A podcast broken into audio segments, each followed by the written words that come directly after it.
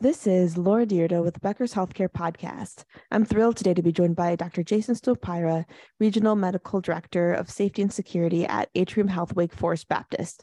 Dr. Stopyra, it's a pleasure to have you on the podcast today. Oh, the honor's mine. Now, I know we have a lot to talk about. There's so much happening in healthcare right now, and it seems like things are, are moving rapidly. There, there's something new to think about every single day. But before we dive into my questions, can you tell me a little bit more about yourself and your background?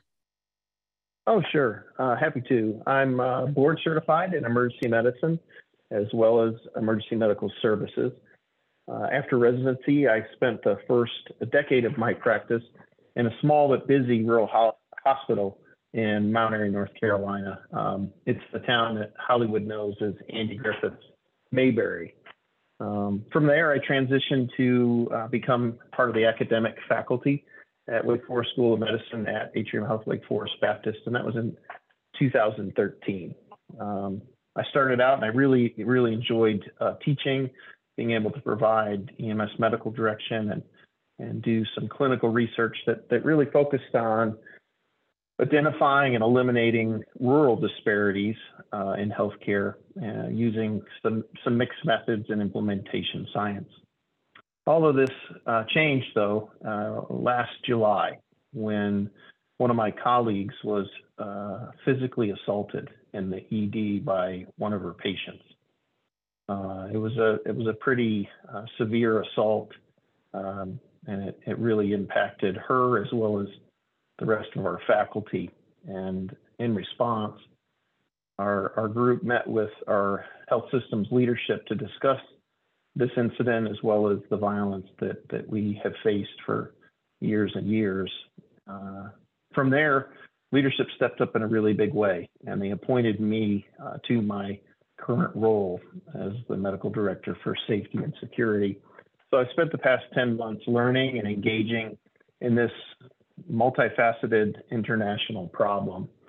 And it's it's been uh, a real uh, experience. It's been eye opening, and um, unfortunately, uh, my colleague uh, is still out, and and I don't anticipate her ever being able to come back to the ED and take care of patients. So I am certainly driven to to try to prevent these kind of incidents in the future. That's so fascinating to hear. And really, thank you so much for sharing that story because I think it really, really resonates on how your career trajectory can make a, a sharp turn um, unexpectedly. And certainly, you stepping up to the plate and, and filling that need of being able to really focus on making sure that there is safety for your colleagues, for physicians, for nurses, and other clinical workers at the hospital. And really you know focusing energy there is so important and critical i know it seems like the incidences of workplace violence for healthcare leaders have been ticking up over the last few years for several reasons and certainly it's something that's very important so i'm just so thankful that you were able to have that opportunity and it seems like the health system is very supportive of you engaging in, in some efforts to make the organization safer overall yeah, thanks, Laura. I, I appreciate those kind words, and, and you're certainly right. Uh, we have experienced an exponential growth in uh, the number of incidents of violence within healthcare uh, since um, the beginning of COVID. Absolutely. So I'm sure some of that colors your response to my first question here and looking at what are some of the opportunities that you're seeing in healthcare right now, as well as the headwinds that you have your eye on. You know, what has been working well for you and what do you anticipate coming in the future? That's a great question. And, and I, I guess I'll answer that with um, we have an opportunity for real culture change. Uh, when when our, our top leadership met with us they they made some pretty valuable statements. Our our CEO, Dr. Freischlag, said that we must lower our tolerance for abuse, and our regional CMO, Dr. Andrea Fernandez, said we can no longer take a whack-a-mole approach to violent acts. We need to uh, take a take a holistic, uh, evidence-based, uh, scientific approach to improving our safety. And, you know, because we have taken that approach, the headwinds at Atrium Health Wake Forest Baptist have really changed. And we have we have shifted uh, the uh, impression, the thought process, uh, and the approach uh, that, that our teammates have that now the, the safety of healthcare workers is equally important to the safety of patients. And, and that's, that sounds um, like it should always have been that way, but it really hasn't. As healthcare providers, we, we have always yielded to the patient. And we've, we've come to realize that, that we can't, can no longer survive with that mindset. And we need to, to truly realize the zero tolerance policy that we have.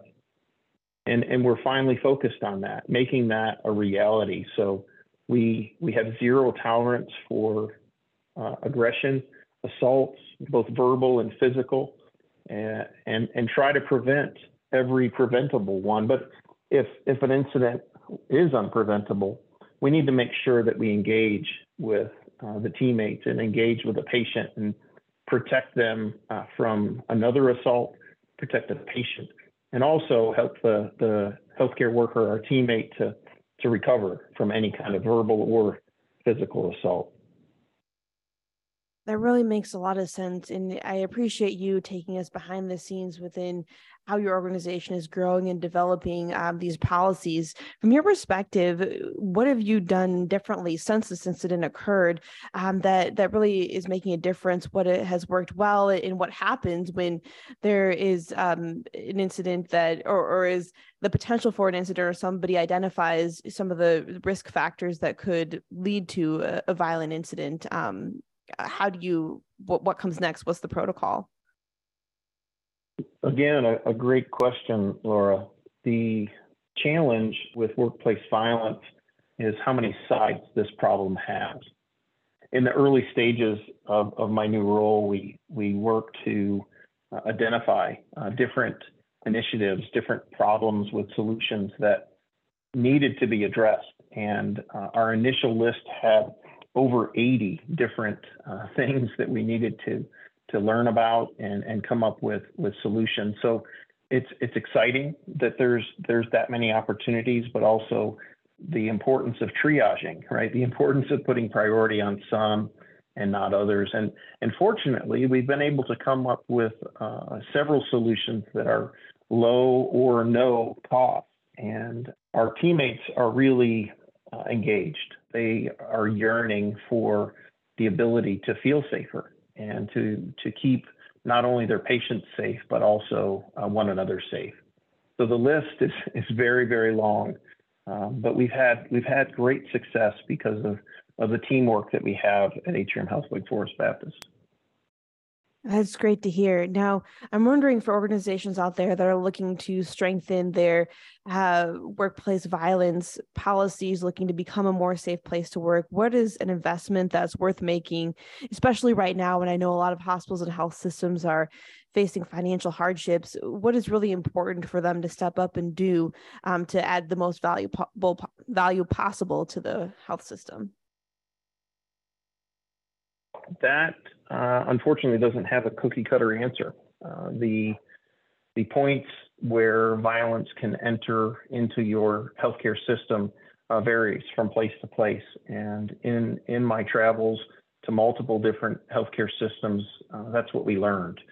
The the the way to generally uh, answer that question that I, I think is effective is to simply invest in in safety and to engage with this problem, to acknowledge that it exists, to acknowledge that it has become uh, exponentially worse. And, and the, the return on investment for engaging in safety and leadership, acknowledging that it occurs at the patient's bedside, is, is really beneficial for the overall feeling that uh, all our teammates have. And, and knowing that if, if something were to happen, uh, even even the threat of something happening, that, that leadership knows about it and leadership cares, and their safety matters to our our leaders. That and and they, I mean the patients, uh, treating providers, the the patients' nurses, right there at the bedside. So I would I would uh, invest in uh, taking the time and engaging in this problem and assessing what the actual needs are for your healthcare system. That's such a great point and so valuable to understand on the ground level where uh, the biggest risks are and where there might need to be extra support and investment, um, you know, of either resources, time, energy, or financial investments. Um, that makes a lot of sense. Now, I'm wondering too, before we wrap up our conversation, where do you see some of the best opportunities for growth in the future? Uh, what What are you optimistic about, or, or where do you see healthcare and especially safety headed? Yeah, that's a that's another great question, uh, Laura. I I I really think the future is bright. Um, it's it's it's time for us to to really integrate a lot of the um, technology that we have uh, inside of, of, of our hospitals already, and double down on on some things um, like natural language processing and machine learning uh, to be able to improve the accuracy of reporting of incidents. We found that the number of incidents that are reported in the reporting software that we have, the incident uh, software that we have, is, is much less than, than what happens in reality. And through natural language processing and machine learning, we've been able to to look through the electronic medical record and identify additional incidents of both verbal and physical assault that didn't make it into the incident reporting software, but did make it into uh, the, the medical record. We've also seen that um, looking at some, some real-time location system uh, hardware and software allows us to um, take technology and assist our the rest of our team to come to the aid of one of our teammates that that, that may need help. So um, this this technology, this tool is is able to um, have a simple button push that can be used to access help either before or uh, during an incident in a in an easy wearable type technology. Uh, and and we've seen at our facilities that that that really just having that tool on their badge allows them to feel uh, so much safer. So if a if an incident were to occur, uh, they they feel like they're connected directly to uh, security, and and that message does go to our security dispatch, and they're able to uh, dispatch officers uh, immediately to to know exactly where that teammate is without any information other than a button push coming from from our teammate. That being said, we've also looked towards some some simple technology.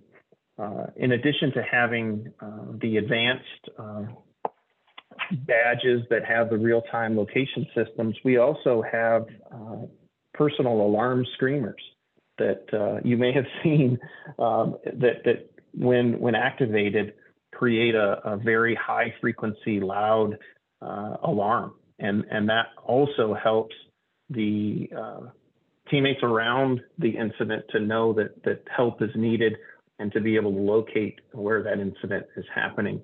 So these are just a couple of examples of, of what we've uh, looked to inside of information technology. Uh, we've also uh, looked at uh, sitter logs and, and how those sitter logs may be able to predict uh, incidents, uh, use of screening tools that can be built into the electronic health record, and, and different uh, QR code driven surveys to be able to, again, improve the reporting that we see in our, our facilities, just to make it easier for our, for our healthcare workers, our teammates to be able to report when, when there are incidents of either verbal or physical uh, assault. That's great to hear. It seems like that would really make a big difference um, for the workers and, in your teammates who are on the ground level every single day. And uh, I know during the pandemic, there was a lot of different things happening that potentially could have um, increased some of these incidences, some of the distrust in healthcare, as well as other uh, challenges. Are there any trends that you're seeing overall that um, are, are, are bringing some of those uh, that trust back into healthcare? Is it still really um, very much, you know, a factor in how people are coming into the ED and in coming into the hospital in general?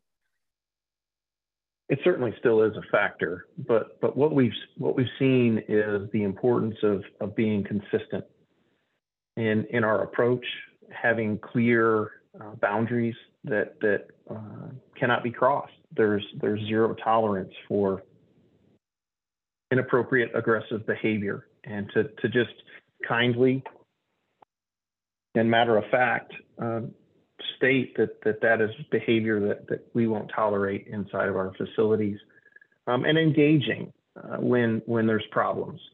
Um, the the human tendency uh, for for many when when there's uh, incidents of aggression is to walk away step out and not address the underlying underlying problem. And, and what we're finding that in, in the world that we live in, uh, the, the, a lot of aggression comes from miscommunication and a feeling that the, the, the person isn't cared for, that, that, that the, the, the issues that somebody's having, the, the lack of comfort that somebody's having uh, doesn't matter to other people. So we found that by being honest, by engaging, being kind, being consistent, uh, and trying to assess uh, why a patient is becoming uh, verbally or physically aggressive, we've been able to de-escalate uh, a large number of, of incidents that that previously developed into assault. But but here, um, with with some very simple uh, initiatives, we've been able to prevent a large number of, of these assaults. Absolutely. I really appreciate that. And that's good to hear that you've been able to uh, um, prevent some of those along the way. Dr. Stopyra, thank you so much for joining us on the podcast today. This has been such an interesting and fascinating conversation, so informative, and I know helpful for all those listening today. I really appreciate your time and look forward to connecting with you again soon. Thanks, Laura.